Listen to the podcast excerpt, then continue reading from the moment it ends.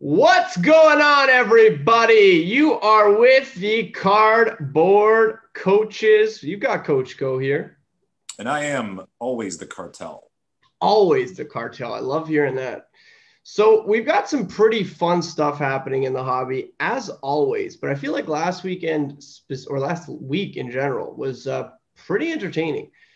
Let's talk a little bit about the fact that uh, we've got our first hockey card eclipsing a million dollars. Uh, it's a Gretzky PSA 10.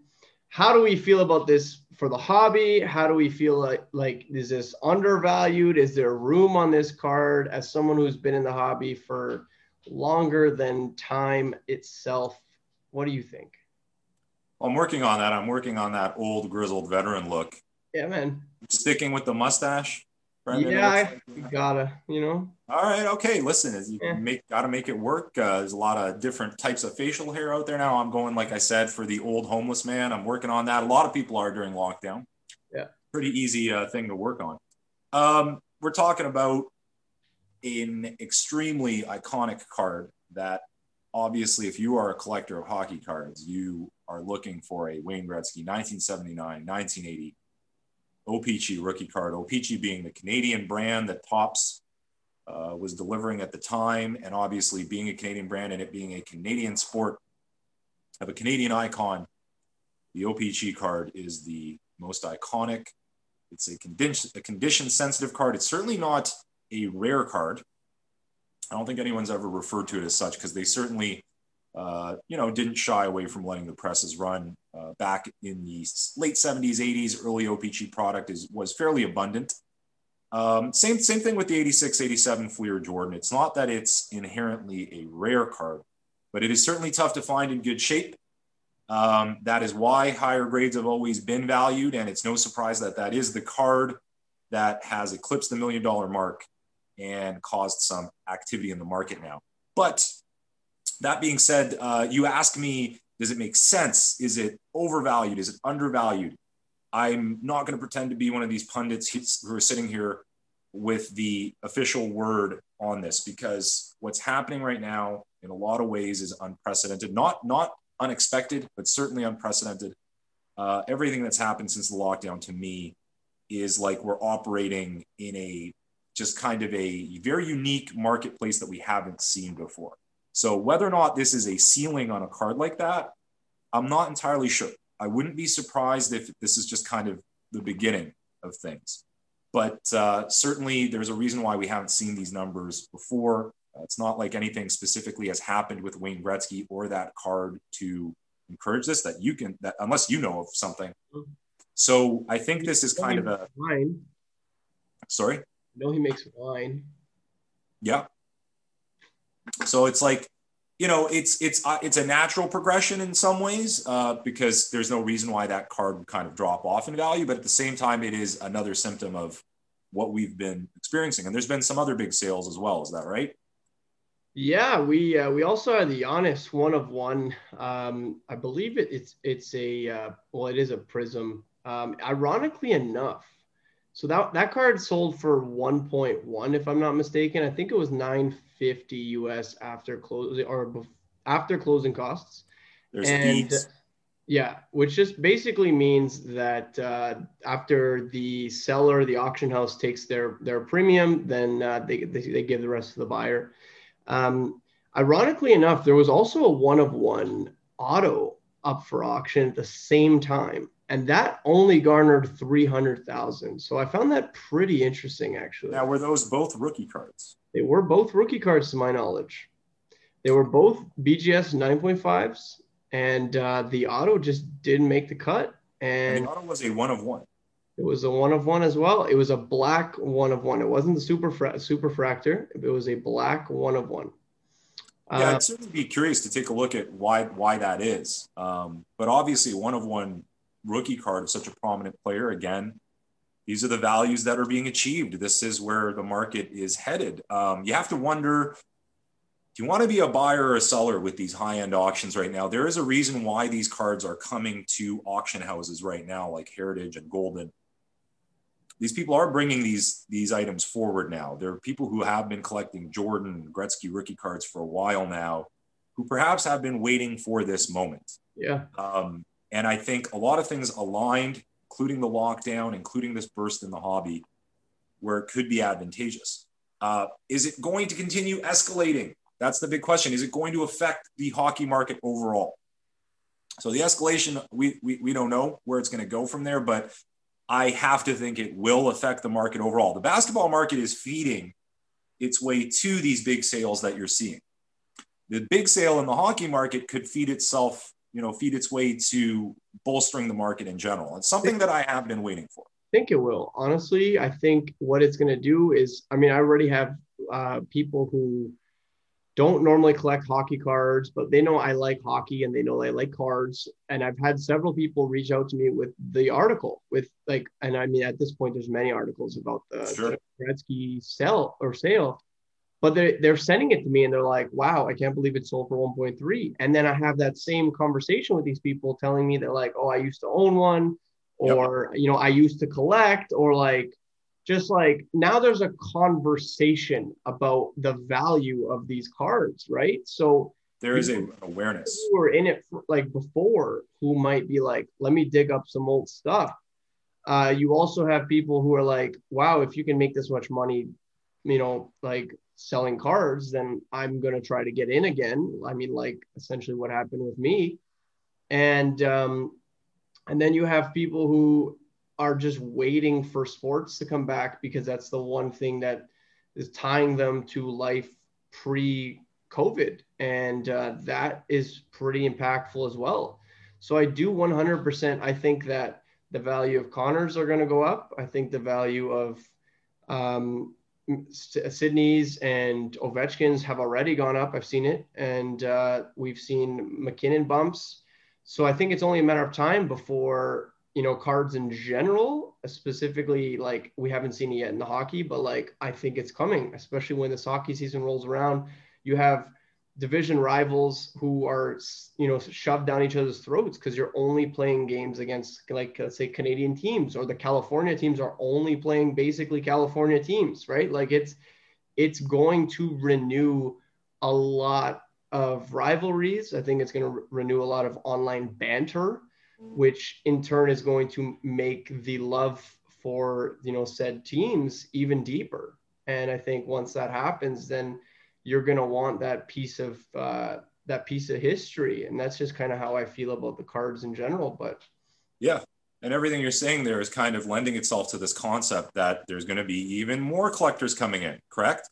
And again, I'm just using collectors as a tent term for people, regardless of what their intention is, because at the end of the day, you have to collect at some point, right? You're going to have a stack.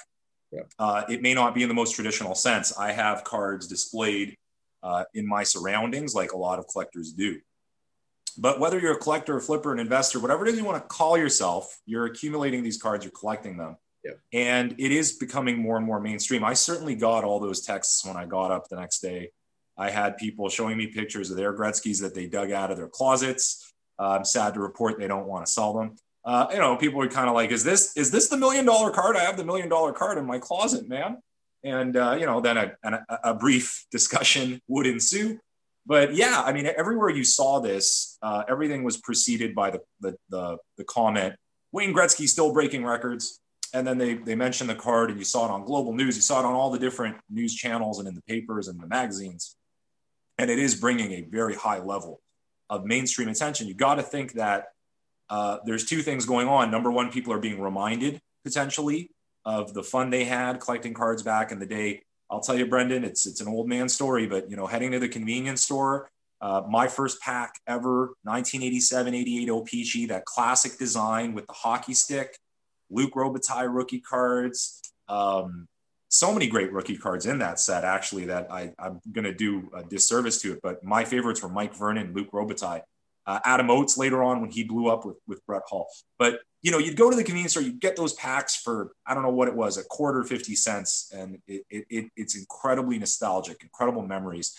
And a lot of people stuck with the sport perhaps as they developed their careers and got older, but now they're being reminded of the cards. Now, the second, you know, the second route that people are being reminded of is is making money and they are going to get into this to try to jump in on that So I'd mentioned to you that Instagram account.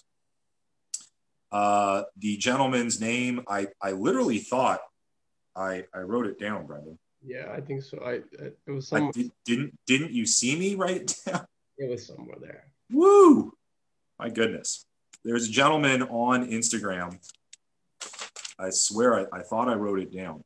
Screw it. Let's paraphrase. I might actually find it on my screen here. Um, but he had he'd mentioned uh, he'd mentioned uh, the the Michael Jordan graded rookie card sales. It's terrible that I did not write this guy's name down. While you're looking for that, real quick, you want to know who the most random person who owns a Gretzky rookie card is? Who's that? Kevin, Scott Gomes. Kevin Watson. Oh yeah.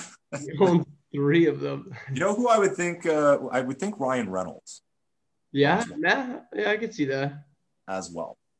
And the second Um, thing I was going to point out while you're looking that up is, uh, do you know I have I have a box of uh, 1990 Bowman hockey cards, um, Terrible. completely unopened, completely unopened. They're wax, It's a great looking box. I know what it looks like. It's blue with the, the hockey stick. blue with the hockey stick, still got the, the the gum in it and everything. I'm so sorry to P. Ryan, and uh, I'm so sorry I don't know his name. I'm so sorry I can't have a beer with him. Uh, P. The the P. Ryan collection there you go. on Instagram. Uh, this gentleman had posted a video. Um, some might call it a humble brag, but I got his intention from his passion in the video. I, I highly recommend you check it out if you haven't yet. It caused quite a bit of discussion online. He was basically raging against the sports card investors, and you see this as kind of a daily activity on Instagram these days. Yep. Uh, and I agree. I'm all in on it as well. Um, basically saying, how, how dare you guys go out there and represent as being, uh, you know, the compass of the hobby, trying to lead people to the promised land and making money.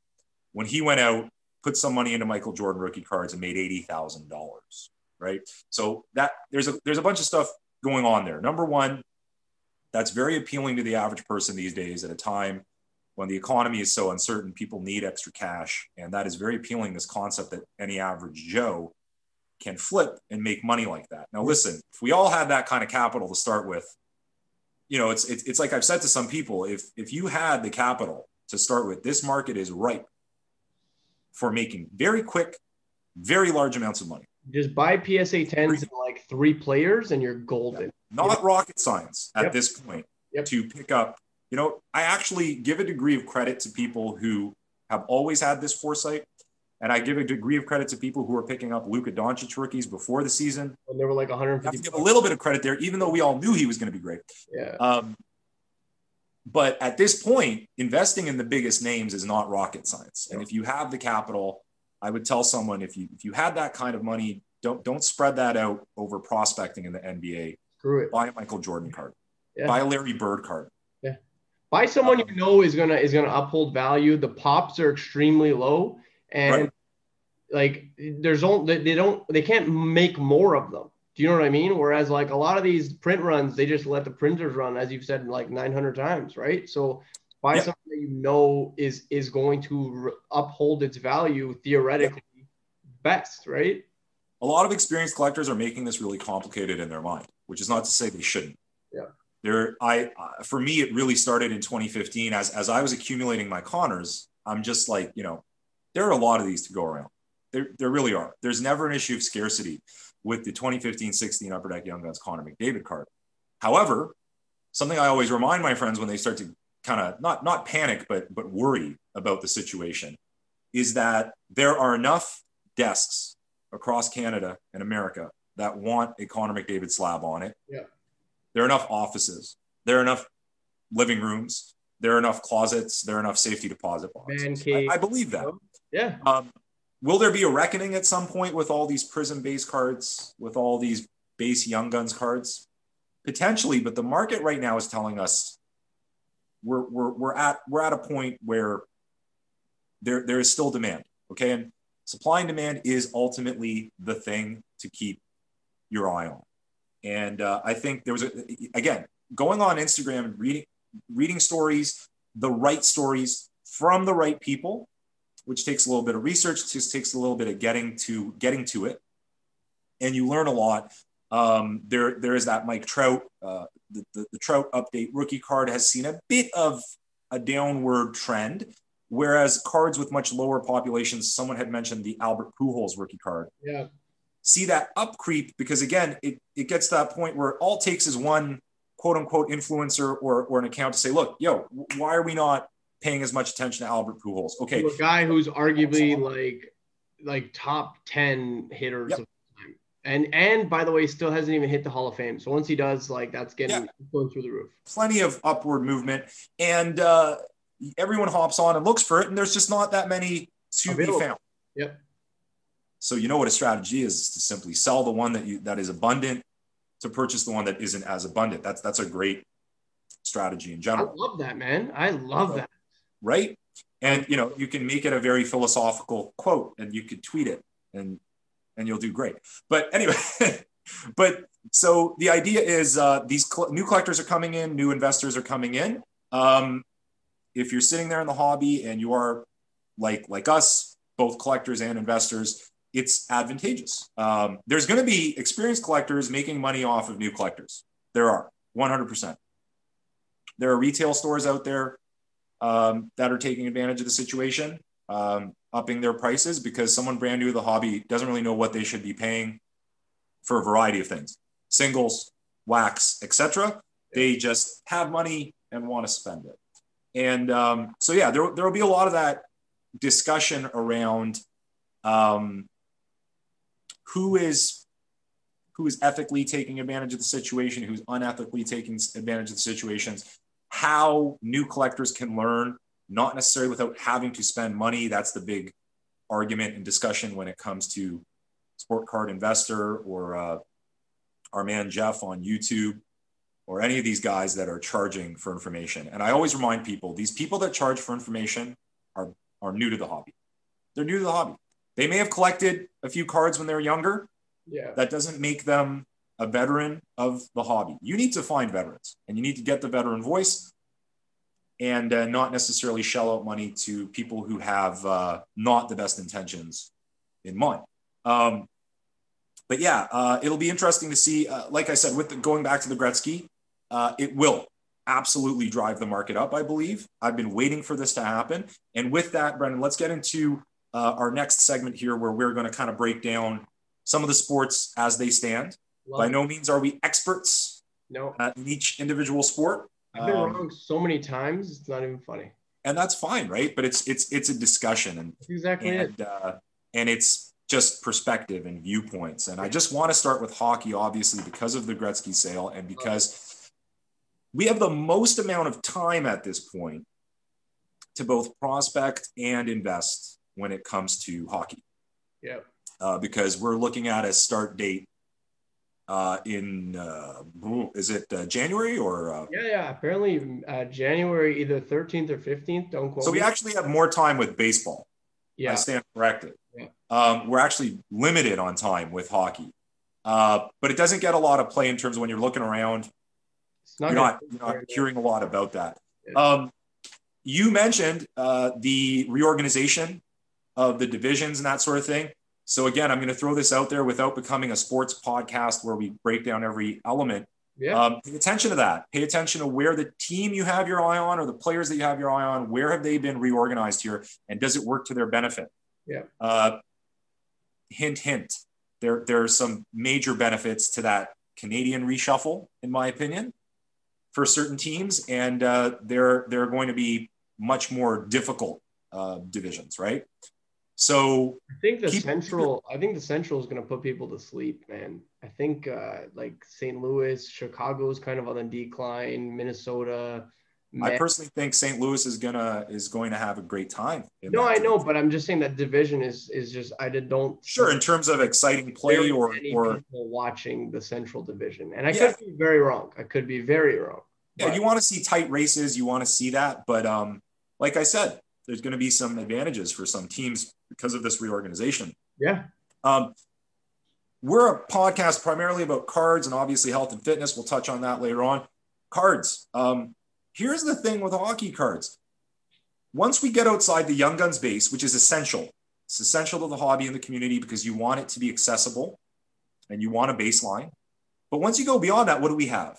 We have SP Authentic Future Watch against again, Upper Deck is the license for hockey, and they like to make limited product beyond the base products that you see O-Pee-Chee, MVP, Upper Deck Series 1 and 2.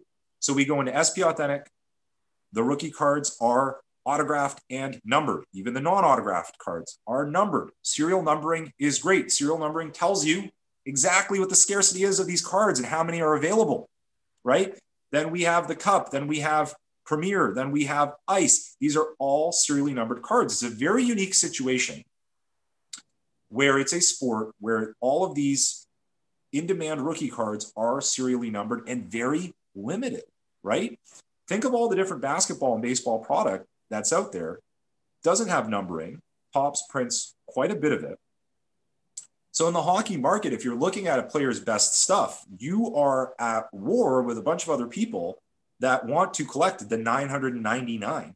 Yeah. That is all autographed future watch cards. The 99 or 249 upper deck cup rookie patch autographs. And this is something I've always noticed about the sport is we have that advantage of the scarcity and uh, the limited supply but we, we've always been working from behind in terms of the sport's popularity, the fact that it centers mostly in Canada.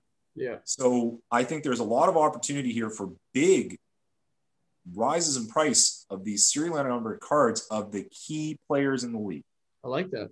Okay, guys like guys like Draisaitl, guys like um, uh, Patrik Laine, Auston Matthews. I think they're due for big bumps with those limited cards. And of course, you've got the parallel cards of the young guns that are they're extremely limited and numbered as well. Yeah. And in my opinion, that's ripe for uh, seeing price increases across the board when people realize, okay, I want to start buying into hockey. The Gretzky sold for so much money. I want to start collecting my favorite players. Man, once I get past the young guns, I can't just pop onto eBay and rest assured that I'm going to find these Cup and Future Watch rookie cards. Yeah. Not plentifully available. And that's a unique situation in hockey that I think people should be aware of. Yeah. Um, and so, in my mind, uh, I like to go after the SP Authentic Future Watch autograph cards. They're always beautiful. There's always a very nice, clean white design with the autographs. Uh, RPAs are great, although they they can get pricey. They are very unique cards, depending on the patch, depending on sometimes certain issues with condition. You you may be paying very large premiums. Yeah. For those cards, right? Um, that, that's my main word on on uh, what to kind of look for uh, in the hockey market without getting into prospecting or anything like that. You got anything to say when it comes to the prospecting end of things or players that you think aren't getting their due? Uh, I honestly, I, I, I, hope that there's a world where uh, defensemen start getting a little bit more respect. Um, I know that they don't put up as many points, but uh, let me tell you something: you can't win a cup without at the very least three solid defensemen. And the number one D's often are get are getting close to a point a game, and I don't know why they don't get the respect they deserve. I am someone who has always really appreciated defense. I've always dug in, into defense for my fantasy teams. That's always been like a strong suit of mine. So maybe I'm a little bit biased in saying this, but I do love collecting quality defensemen, uh, young guns, patches, and they just tend to be relatively inexpensive for the most part. I mean, aside from obviously the cup auto uh, RPAs, which are like the upper um, tiers in terms of uh, what you could buy. But uh, yeah, man, I just I really hope that uh, they start getting a little bit more love because God, I love defensemen, man, and uh, like I said, you can't win a cup without them. So. Yeah, well, we had a very unique situation in 2019-20 where the product was driven by defensemen, and that's very rare that you see that. Yep. Cale Makar and and Quinn Hughes definitely drove the product. Heiskanen was there too. What's that? Heiskanen was there too. There, uh, so Miro Heiskanen was uh, 18, 19. Was he? Yep. There and, you go. Thanks, man. And and you've got you know, and then you know Rasmus Dahlin. Um, so you yeah, you kind of have a renaissance in the interest for defensemen, and we're talking about a sport that has this tradition and this heritage. Bobby Orr, right? So um, but I've had enough collectors tell me uh, that the same way a baseball collector will shy off a pitcher, a specialty position, you may shy off investing in goaltenders and defensemen. Uh, and I kind of have operated that way. Now, everybody knows my favorite player on the face of the planet when it comes to hockey right now is Jordan Binnington. I have a huge Binnington collection. Again, that's not really about investing, although it certainly initially paid off for me when the when the Blues won their cup with that great run. Yeah. But I mostly collect him. I, the, it's not really an issue of value, and I do believe in him, and I think he's going to have an awesome year coming up. By the way, uh, he's going to have to realize that he's going to have to work hard to uh, maintain that starting position. Um, but yeah, there's that kind of traditional idea defenseman goaltending might not be the best of us. So that, that'll be interesting to see. Obviously, uh, you know, forwards are more flashy, bigger numbers, but hey, man, if Cale Makar is putting up 90 to 100 points, this could change yeah. the game, right? So, and the last thing I wanted to throw in there with with hockey is don't forget when you are doing your research and you are trying to figure out how to benefit from this hockey market. There is an account known as Hockey Illuminati on Instagram, really? uh, which is just fantastic. It's just full of, first of all, a lot of humor. It's full of a lot of interesting facts and a perspective that very easily bleeds into the concept of researching for cards. Because when you're talking to people that really know their stuff when it comes to hockey and you're hearing these little these these these kind of little little facts and little observations that you might not catch um, just in the card world uh, that is something you can bring over to your excursions into ebay or any purchasing that you do. That's so i highly recommend that. Check it out. And uh, from there i guess we can move on to uh, let's let's uh, uh, let's see if you will be as long-winded or not as long-winded as me. Let's move into soccer since that had the big release yeah man. the Topps Chrome right?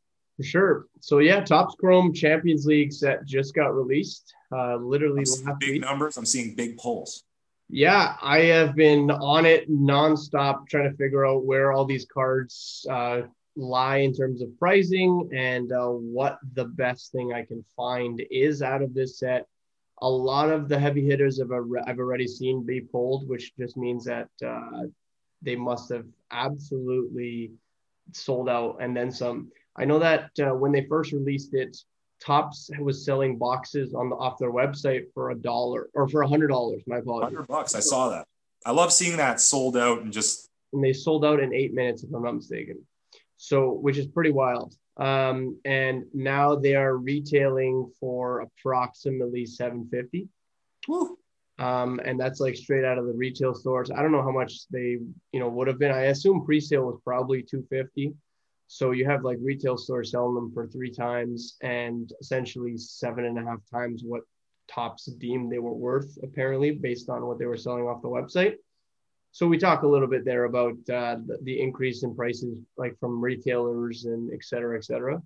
Yep, it's that's a big another thing in the hobby that's you know on the radar of a lot of people is just how expensive wax is right off the bat. Yeah, which kind of blows because I really was excited to uh, hopefully get one on my hands. Turns out I did pre-order a box just uh, of the wrong set. This set actually got pre-ordered the next year.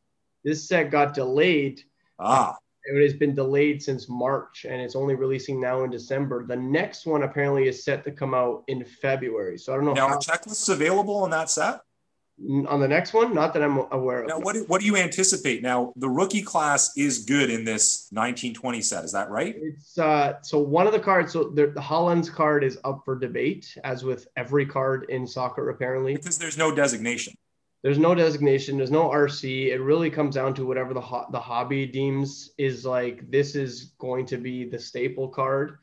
Um, one of the, things that's kind of interesting is the fact that it's like Ansu Fati, who happens to be like this prolific uh, Barcelona star who's 17 years old.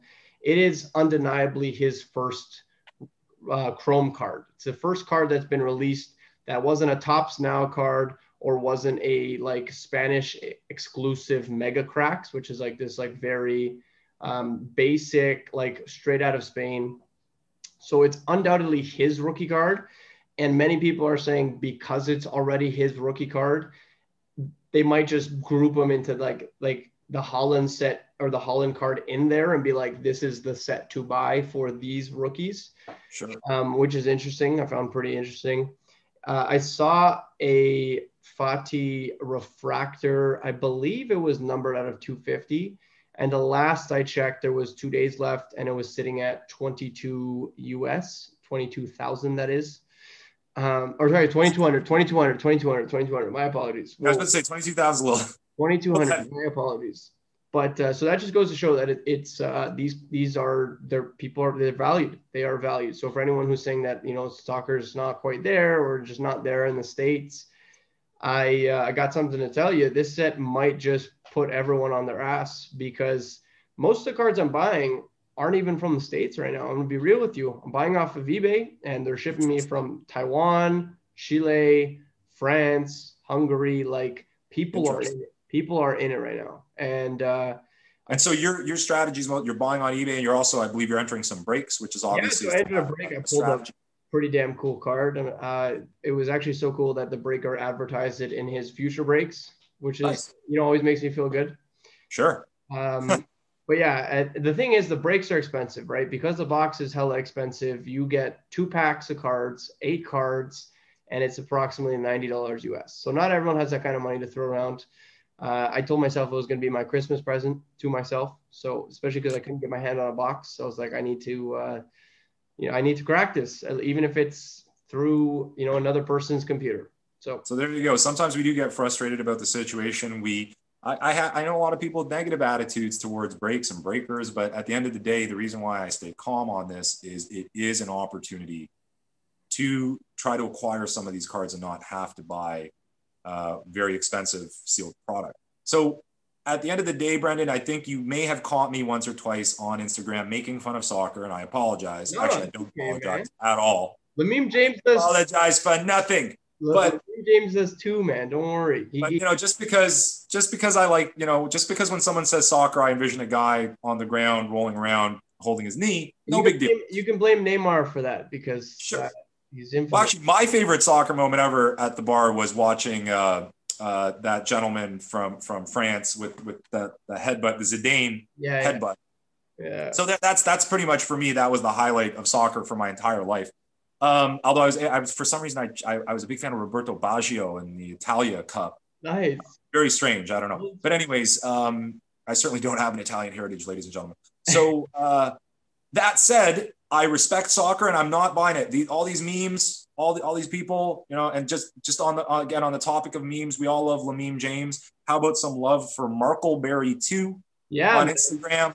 Another gentleman who knows the value of making fun of soccer and soccer cards. That being said, I respect it and I'm not on this train. Um, I think we should all have fun with it and continue to make fun of soccer. I think that's important for our health. Sure. But, but you've said it, okay? This is a worldwide sport. It's legit. I am absolutely um, 100% on board that train. I am not myself collecting. I, I don't go into the lane that I'm not familiar with. And you shouldn't. And that's why I get to that even more as, as we go through these sports. Anyone who knows me, anyone who knows you, going to get an idea of the sports that we follow the most, that we know the most about.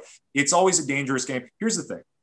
I'm going to loop back again to earlier in the podcast and this gentleman, the P. Ryan collection. This guy's so awesome because he is a collector and he's doing everything right. Okay. He collects commodities that are not traditional. We're talking about he's uh, just if you go on his page for like a second, you're seeing shoes, you're seeing these Bearbrick uh, figures, you are seeing all, all sorts of autographed memorabilia. You're seeing cards. Um, he threw up video games that are now being uh, collected and graded the same way coins, comics, and cards are. And he's spreading this wide net on things that have instant appeal to people in his age range. I'm assuming his age range. I don't want to uh, guess the gentleman's age range, but um, it's my age range. It's it's people that grew up with this stuff have a deep appreciation for it, and it's it's it's it's smart. It's intelligent investing that's enjoyable because I don't think there's that much in, uh, enjoyable in terms of okay, you have a stock, all right, great.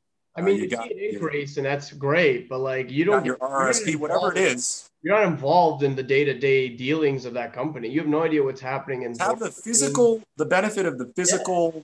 article. Yeah. And in sports, it takes it up another level because you can grow attached to your players, to your teams. We we all are already. So what a what a what a what a benefit to me that I can cheer for Jordan Binnington and get the residual uh, advantage of of my investment in him, which yeah. again is breeding this close connection, and I can watch that uh, increase. So we have to stay in our lane, but at the same time, there's there's always a little bit of dabbling that comes with just being informed, right? So like I bought those Haaland cards on Topps mostly because of you. Good I won't call, blame you if I you. lose my twenty dollars. Good call. But but I will blame you if I make hopefully more than twenty dollars. Uh, so that said, I want to segue that into the next quote unquote. Well, one is a sport and one is a quote unquote sport. MMA and professional wrestling. I'm only going to group them together. Okay, I'm I am a deeply uh, involved fan of mixed martial arts. I'm only grouping them in with pro wrestling in the sense that they are both considered kind of fringe, oddball type of Sport. card yeah. cardboard um, releases and it's Topps that has the exclusive benefit of releasing WWF uh, WWE cards and UFC cards. And you want to talk about international appeal? When I was growing up, we had Bret the Hitman Hart, who was a Canadian professional wrestler who was revered around the world. They were able to do tours in the Middle East because of his kind of, you know, his his overall appeal. The UFC is the most diverse sport on the face of the planet we have to get past the inherent problem that it's violent and that obviously strikes a chord with a lot of people. I'm sick of having these conversations to, to tell you the truth because I take it so personally, but it's the ultimate expression of athleticism. And it's and it is performed by people around the world. Okay, Brazilian jiu-jitsu. Um, there, there, there are elements of Russian combat sports. There's elements of tradition from Asia, uh, from, from Europe, from South America and from North America. You see teams and training going on in Canada, America, Europe, everywhere. Yeah. You, you see a women's division and a men's division. When I say women's division, I don't mean WNBA. I don't mean, you know, a, a, a women's lacrosse league. I, I'm talking about eyes on a women's division. Yeah. Oftentimes main eventing, oftentimes being the, the match of the night and not enough gets said about this okay? The the the best fighter in the world arguably right now is a, a is a homosexual woman.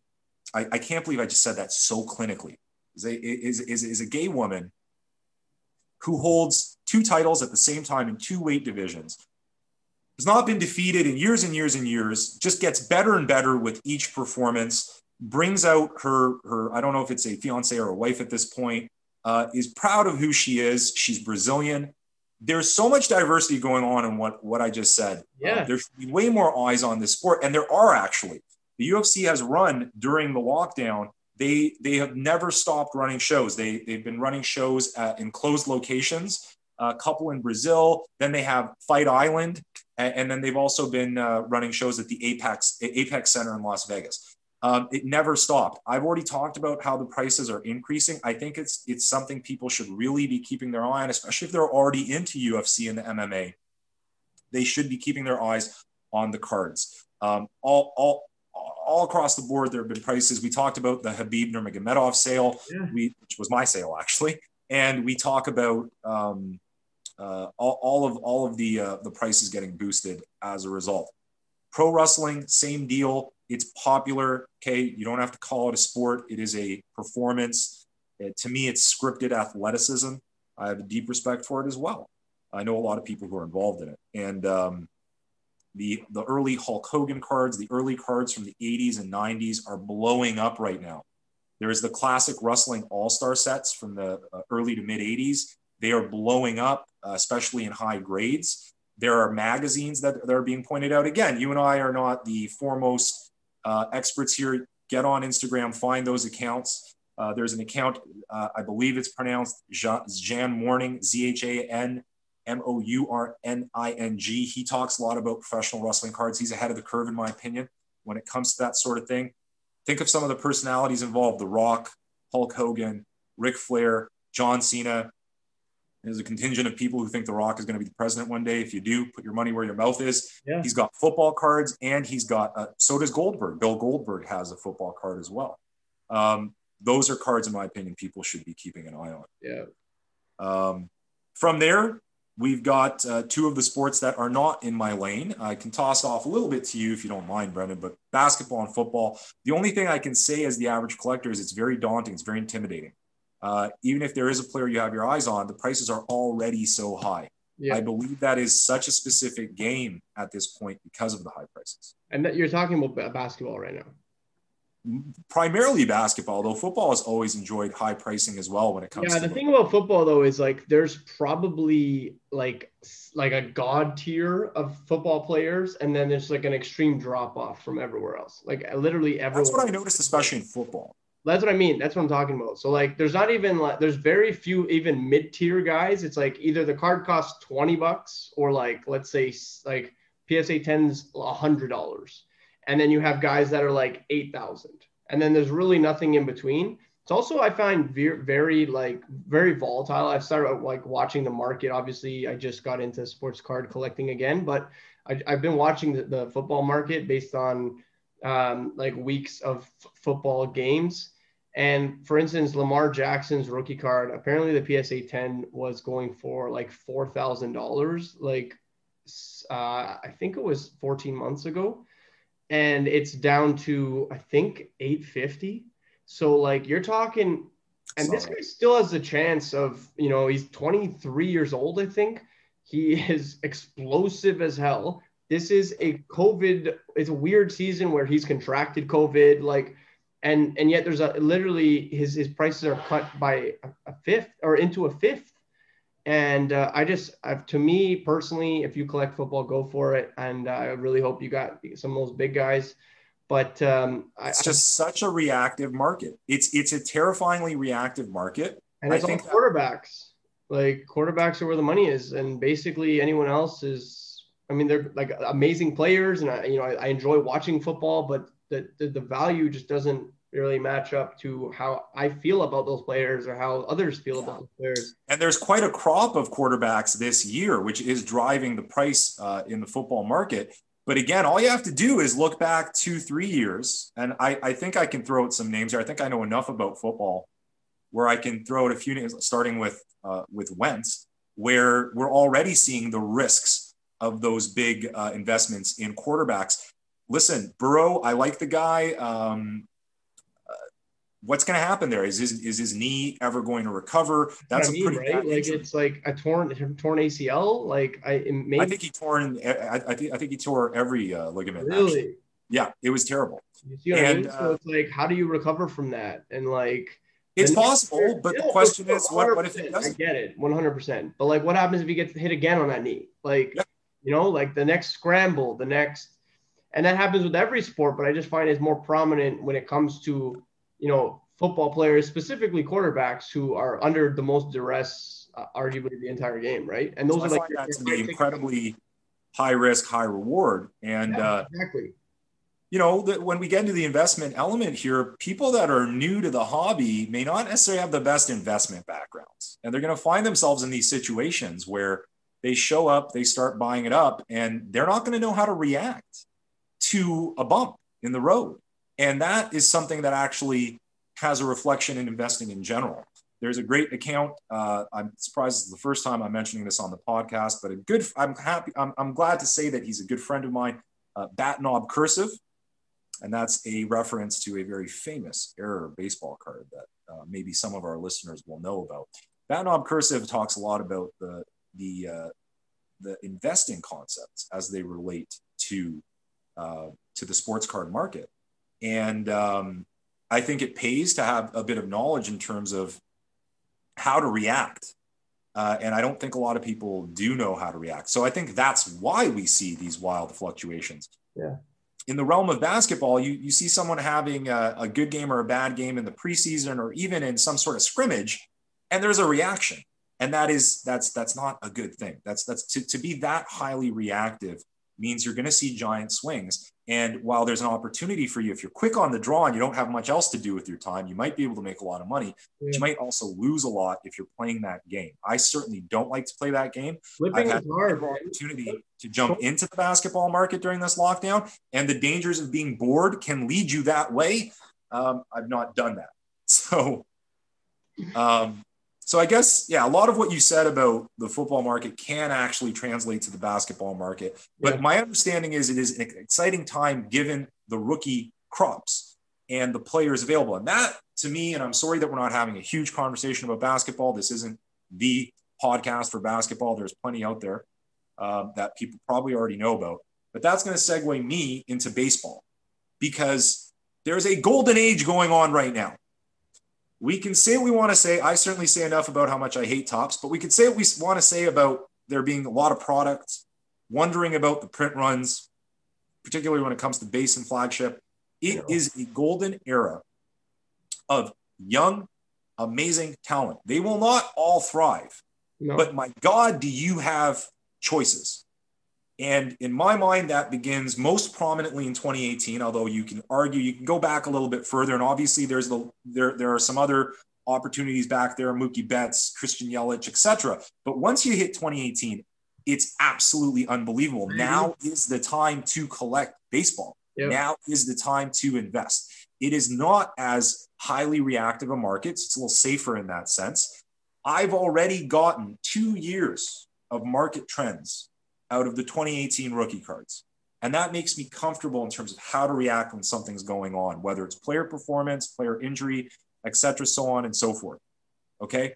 Um, but 2018, Acuna, Soto, um, Belly, just, or is Belly 2017? Belly's 2017. 2019, you have Jimenez, Alonso, Tatis. 2020, you have uh, now you have Arozarena joining a class that already had a bunch of exciting young prospects like Bichette, oh, yeah. Yordan Alvarez, Kyle Lewis, etc. It's a golden age, and for you know, I'm just going to put it out there: spread it out and place your bets, and it's an exciting time. I'm a little bit more cautious when it comes to the guys that haven't stepped foot yet: Wander Franco, Julio Rodriguez. A lot of people are putting money in Dominguez, Torkelson, like you mentioned, with the release of Bowman Draft. I got three of the four, sir.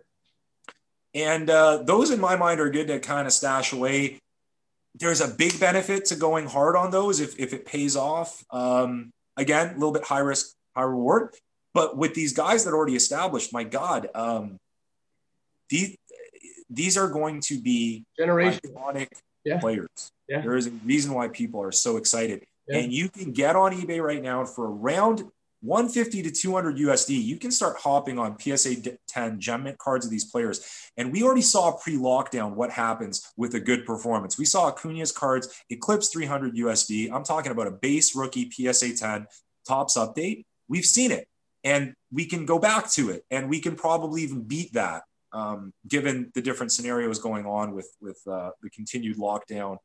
Um, it's a fantastic market, in my opinion. That's a little safer. It's more fun to play with. You see what the bat opinion. down is going for these days? Bat down, uh, or if we're talking raw, uh, no, John graded or PSA 10. Uh, PSA 10's got to be what, 5K at this point? It's something like that, bro. It's crazy. Absolutely. I looked up Again, the pop. That's a very limited card. I looked up the pop. It's like 1400, I think.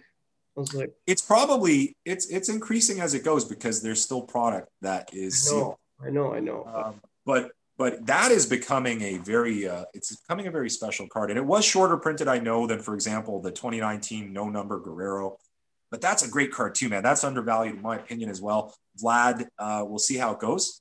I, I, like it, man. I like it. I think he's got. I think he's got what it takes to bounce back and uh, show everyone that he was a number one overall prospect for years. Yeah, and, I, am not. Years. I'm not paying too much. I'm not paying too much, um, you know, mind to the previous season. It was a weird season. These guys were in weird situations. We have to consider their, you know, their family lives, their health, uh, the, the thoughts in their head going through this. they through didn't this. know where they were going to play up until like two weeks yeah. before the season started, man.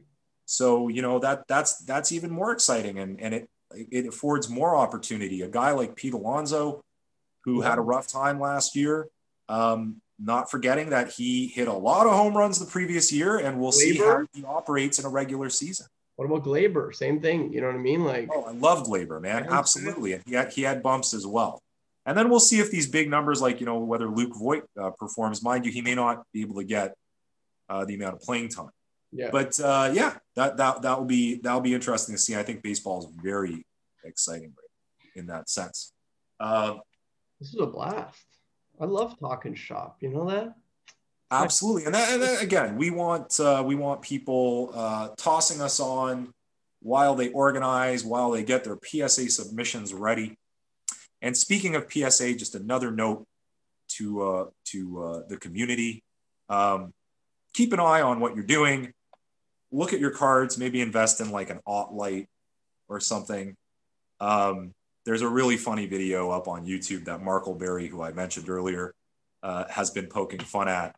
Um, a new investor kind of guy who uh, was not happy with his PSA submission. Really? and again, and I don't want to pick on you, Brendan, because we'll see what happens with your Yeah, first submission. No, Okay. I, yeah. I uh, I love you just the same either way, and I wish you luck. Yeah. But this is your first submission. But the, the, the benefit it's going to give you is you're going to learn from it. Yeah, for sure. But again, like I tell people, you should know just about what you're about to receive Yeah. when you ship it out. And I've always found that to be the case for me going on, you know, three decades of, of grading. To be this- fair, you helped me submit it, so I'm. Yeah. And asking for help, asking for, advantage. you know what I mean? asking Like, for a second opinion. exactly, exactly. Absolutely. Yeah. Um, for sure. Because there was a few that I had no idea were like in meh shape, you know, where Yep. you're like, "Ah, I don't know if you should sub that, or like, let's try to get this surface, you know, gunk off, or whatever the case may be. So you definitely really helped me figure out what to look for because sometimes, and only I would say like four or five months ago did I even like learn how to look for surface scratches. Because before I would look at a card face on and I'd be like, oh my god, this card is like it's beautiful. And Absolutely. all of a sudden, you have like a light in the right in the right light, and you turn it a certain way, and you're like, "Fuck, that is a massive line." You know what I mean? Like, Yeah, you, you got to kind of be uh, you got got to be aware of all the different factors that go into it. Remember that cards are not supposed to be just gem mint right out of the pack or or in any scenario. There's a reason why gem mint cards sell for what they do.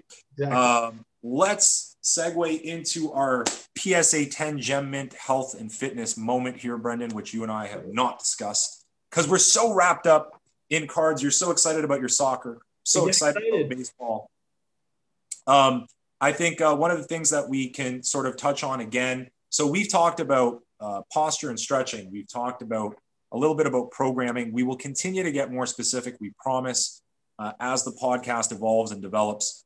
Um, but let's talk about uh, you're at home, you're cracking wax.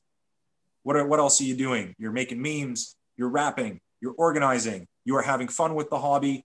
Well, what are you eating, young man or woman?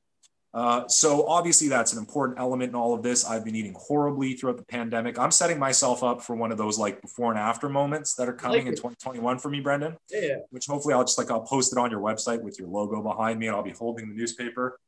Because I have about 10, 15 pounds of fat that I can remove from my body and I can get myself back into the shape I was when I was working out regularly in a gym when we were allowed to, you know, be self-responsible for our health before the Leave our government. house? What's that? you mean leave our house? Yeah, yeah, you can actually like put your hands on a barbell. Um, I want to throw out some quick and easy nutritional concepts and recipes. How do you feel about that? Yeah, that's. Uh, I'm definitely down for the concepts. The recipes off the top are going to be tricky, but uh, There you go. And then you can like, and then you can put up like a shot of how ripped you're looking and a shot of you eating your favorite cookie of the week, my friend, yeah, yeah, yeah, sure. Which is great. See, the difference between Brendan eating the cookies and me eating the cookies is I just eat the cookies. Brendan eats the cookies after about three to four hours of exercise.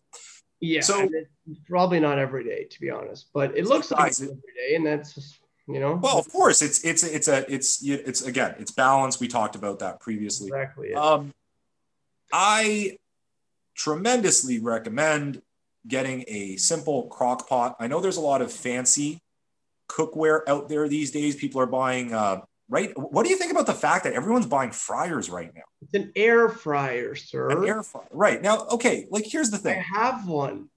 Okay, I know you do. Everyone's buying air fryers, okay, and that's fine. But just getting away from the word fry, let's just keep it a bit more simpler. And by the way, there's there's instant Instapots. I like fries. And and again, you listen, you're, you're already eating the cookies. You might as well have the fries. A crock pot is a much is in, in, in my opinion is something everyone should have. You can cook it while you're on the go. Um, it's just a wonderful way to to have something prepared. So I want to give something easy to people so that they can kind of you know have some have an easy go to. Here's my easy go to: buy some chicken breast. Okay, um, they don't recommend cooking in a crock pot from frozen. So if you freeze it, you can kind of de-thaw. Yeah. Um, I love to throw a bunch of chicken breasts into the crock pot with some salsa and let that cook between four to eight hours.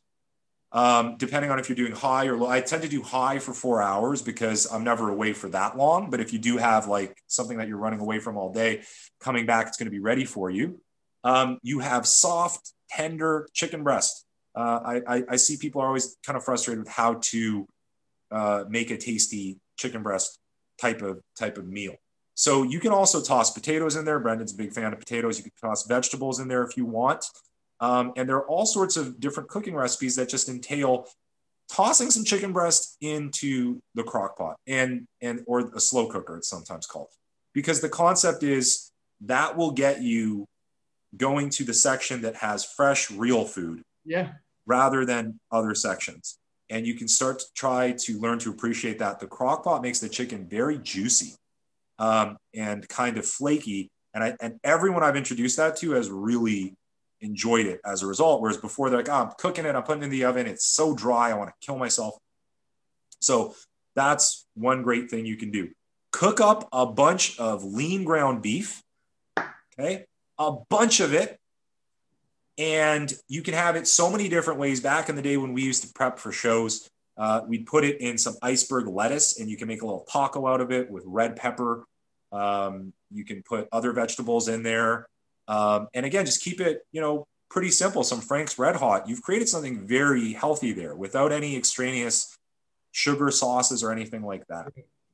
Um, so for a guy on the go uh, who's a collector, bunch of ground beef, like your Sunday could entail cooking up that crock pot chicken cooking up a bunch of ground beef. Uh, I sometimes use ground turkey, but when I do ground turkey, I toss an egg in there and I'll make some patties. Nice. And uh, and you've got your protein ready to go because I like the simple concept of several meals throughout the day, each one containing protein. Like I mentioned, I like to start. Uh, I like to start and finish the day with my healthy fats, and I like to place my carbs in and around my workouts. Love it. How about you, Brendan? Any any tips and tricks for yeah, meals on the go? You do. I know you do a lot of meal planning. Yeah, man. So the first thing I was going to suggest is uh, one thing I like to do, and this is not only beneficial in terms of having less calories in your system, but also with respect to my stomach ha- tends to be very, very sensitive. And that's ironic because I eat cookies, but it, the cookies I eat are they're homemade. Like they are someone home like made those things from scratch. I don't eat Oreos. I don't eat like. We might as well shout out Craig's cookies. Like I mean, straight up they're but, taking over Toronto, man. Craig's Cookies is fantastic. But like, I and let's support local business. Anything right? that is in a package, and that's not because I have my nose up in the air or anything. I just I don't like whatever it is they use to preserve those things. Just doesn't sit well in my stomach. So the best thing I can suggest first is the the less ingredients something has, the better. So if you lead, if you go towards things that have less ingredients, 99 times out of 100, you will be successful. Okay. No one got fat off eating apples and pears and bananas and all those things, right? Like, I mean, obviously, at some point, if you eat too many, then it's becomes an issue. But like, if you lead towards things with one ingredient or two ingredients or three ingredients, I'm telling you, your body is going to find a way to break that down because it, it, it is intelligent. It knows what it's is breaking down and it's going to be able to figure out okay well like this is good for vitamins this is good for this vitamin this good this fiber whatever the case may be. So that's number one. Number two and it's kind of in the same line as that is when i'm making my food i try really hard not to, to use sauces um, sauces are kind of calorically dense but they also once again they don't really react well in my stomach so instead not say that i eat bland shit um, I use a variety of spices and herbs. And so this can get pricey if you're not purchasing them at like the, the right places. So if you're to buy spices and herbs, look to go to not necessarily Loblaws and like no disrespect to Loblaws, but they are quite pricey there for a relatively small package. They are. I would look towards, you know, either getting a Costco membership or I'm hearing that Costco's delivering these days. So having things like spices delivered to you via Costco, or even looking at uh, like the like having the uh, Flipp app where you're literally looking through for deals on these things. So this way, not only can you eat well, but you're eating well at a, at a reduced cost in it to a certain extent. More money for Topps Chrome products. Might as well, man. You don't want to be strapped. And then the last thing I'll say real quick is if you're looking at a plate, one way to kind of make sure that you are eating the right portions, typically I'll have my my meat or my yeah, my meat portion or protein source will roughly be the size of my palm and everyone's palm is different, so it's going to be different for everyone or a quarter of, yeah, or a quarter of my plate. I'll do a quarter of, and again, not everyone has to do this, but this is just a general. I'll do a quarter of the plate carbohydrate, and then I'll do half of the plate vegetable. And this way, I feel satiated. There's a little bit of carbs in there for those of you who you know don't want to go full blown like a meal without carbs, and you know roughly how much protein you need to intake and again, it's very approximate, but if you use this principle, it'll allow you to kind of get into a rhythm where you're thinking about these things and thinking about these things is going to result in you being successful long term. Yeah. And guys, and like I've said repeatedly, and I'll continue to say, your tastes do change based on what you're doing as a human being. You're sitting around storing energy. Okay. The body's going to be much more receptive to fats and sugars. If you are sitting around being a machine, working out the way I know you want to. Okay. Working out strenuously, strength training, lifting weights, your body will start to adapt and it will create a different type of hunger. And that hunger will be directly correlated with better eating because, because the sugar in your Kit Kat bars and your Doritos are not going to do much for the body in that situation. It's going to recognize that there's a new stressor in your life and it's going to react to that and it's going to guide you to the things that help uh, kind of better prepare you and better perform. So uh, that that's a real thing. It happens. It takes a little bit of time, but it does happen. And like you mentioned, it's all about spicing things up properly, not just going to the typical, you know, ketchup and things like that. Balsamic vinaigrette, uh, Frank's Red Hot should be in everyone's fridge and on their radar in terms of spicing things up, particularly when it comes to vegetables. Man. You can put Frank's Red Hot on anything, right? What is what is the term? You put that shit on anything, y'all. and carry it in your purse if you carry a purse, right? So um, I think uh, I think that's our time today, Brendan. I, I want to toss it out there that I will be visiting. Perhaps we will be incorporating this. Uh, hopefully, we will incorporate into the podcast. I will be visiting Hidden Gems, which is in Burlington, and again, that's going to be part of our continuing effort to also kind of recognize and support local businesses. So that's why I really wanted to actually specifically shout out Craig's Cookies. It's Christmas time. Have some cookies, people. Yeah. Crack your wax, eat some delicious cookies. The gimmick there is uh, they put different chocolate bars and candies in baked into the cookie, which itself is a wonderful chocolate chip cookie. Craig is a very nice guy. I've met him. I love the guy. And uh, they're, I believe they're going to start selling internationally now. So if you're listening to us from the States, shout out to Craig. order Craig's cookies. It is tasty, delicious.